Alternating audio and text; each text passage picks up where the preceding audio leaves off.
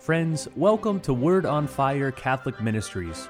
Word on Fire is an apostolate dedicated to the mission of evangelization, using media both old and new to share the faith on every continent and to facilitate an encounter with Christ and His Church. The efforts of Word on Fire engage the culture and bring the transformative power of God's Word where it is most needed. Today, we invite you to join Bishop Robert Barron as he preaches the gospel and shares the warmth and light of Christ with each one of us. Peace be with you. Friends, in the gospel for today, someone asked Jesus, Which commandment is the greatest? And he replied readily, without hesitation, in the manner of a pious Jew, by reciting the Shema. The Shema is a prayer derived from a passage in the sixth chapter of the book of Deuteronomy. The church helpfully couples that passage with our gospel for today. Here is the Shema. I'll say it in Hebrew. I'll say it probably the way Jesus would have said it. Shema Yisrael, Adonai Eloheinu, Adonai Echad. It means, Hear, O Israel. The Lord our God is Lord alone.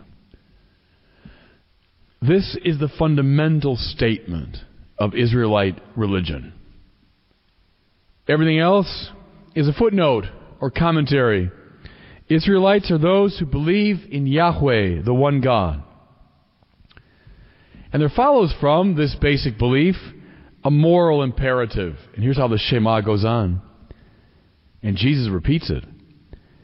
Therefore, you shall love the Lord your God with all your heart, with all your soul, and with all your strength. Devout Jews were enjoined to recite the Shema morning and night as they rose and went to bed. In fact, the Christian practice of morning prayer and evening prayer mimics this custom. They were enjoined to recite it as their last words before they closed their eyes in death. They were to pass it on to their children, drilling it into them. They were to carry a parchment containing these words on their foreheads, wearing it on their arms, putting it outside their doorpost. This was the defining prayer, the defining belief that must never be forgotten. And it holds, as I suggested, a great importance for Christians as well, precisely because Jesus himself, at this very solemn moment, asked the greatest of the commandments, reiterates it word for word. We Christians too claim, or better, are claimed by this great prayer. So, what does it mean? Notice the first word Shema. Listen. Listen. We are, above all, a people called upon to listen to God's Word. We don't set our own agenda. We don't determine our own path. We don't write our own story. I know, as I've said before to you, this is the great program of modernity. We've been taught this in a million ways freedom, self determination. I write my own story on my own terms. But see, all of that is antipathetic to the Shema. We are placed by it in the passive voice.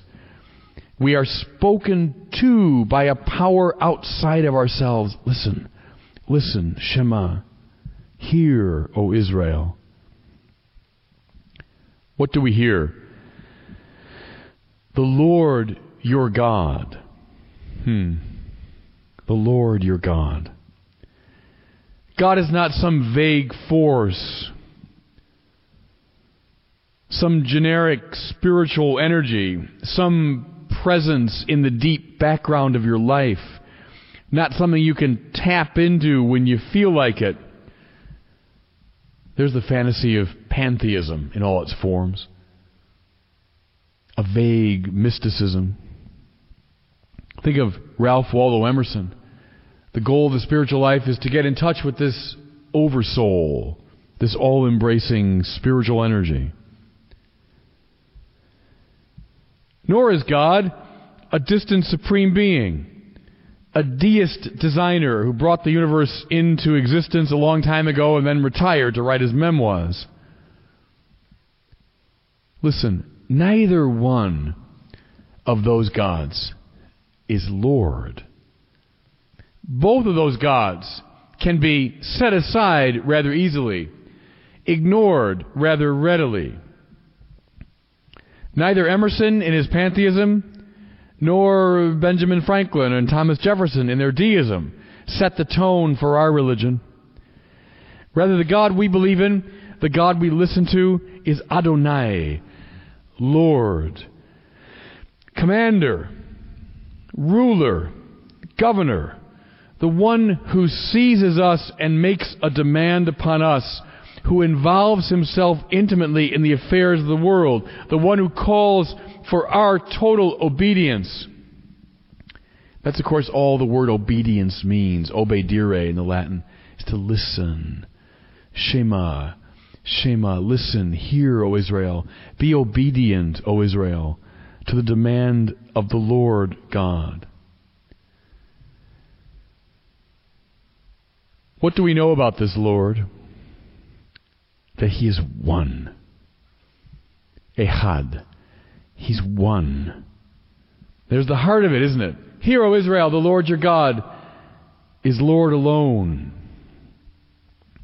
Joseph Ratzinger, now Pope Benedict XVI, argued that whenever we state our faith in the one God, and we do it the creed, don't we, every week? Credo in unum Deum. I believe in one God. That's our version of the Shema. Hear, O Israel, the Lord is Lord alone. Whenever we proclaim our belief in the one God, we make a subversive statement. For we undermine the claim of anyone else or anything else to be absolute. No country, no president, no prime minister, no culture, no book, no person, no political party is absolute, but only God. Credo in unum Deum. Hear, O Israel, the Lord is Lord alone. The unity of God is for Jews and Christians not simply a theoretical claim, as correct theoretically as it is. It's an enormously important spiritual and existential claim. It shapes the whole of your life. Now, what are the behavioral implications of this radical monotheism?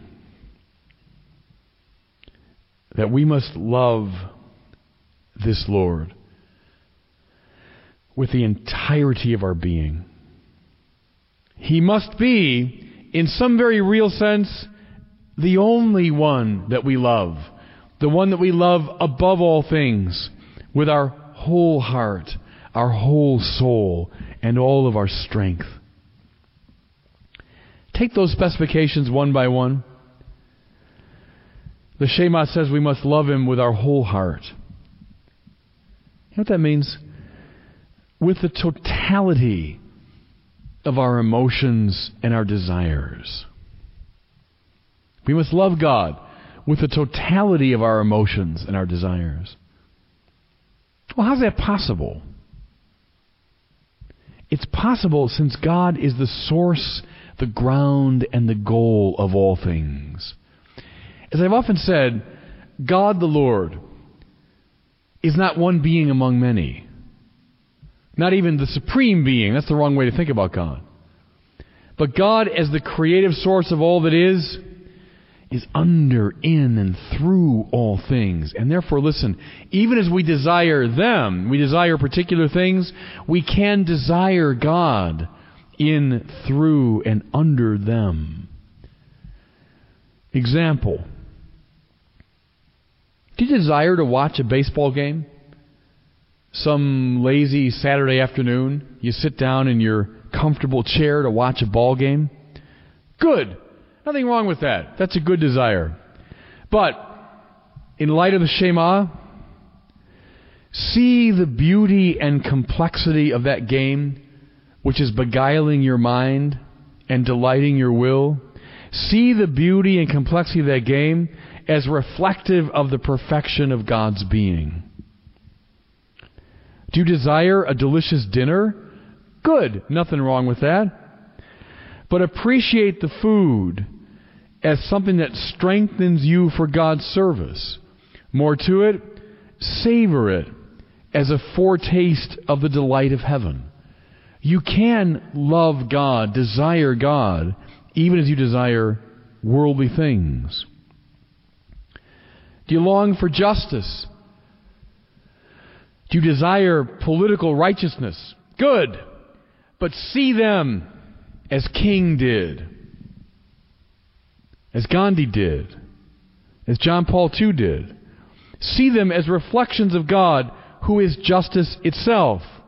See them as flowing from the demand of God and leading back to the worship and praise of God. Do you desire another person? Good. Are your emotions stirred up by someone else? Fine. But listen, see that spouse or that friend as a gift from God. Someone who's meant to lead you to God.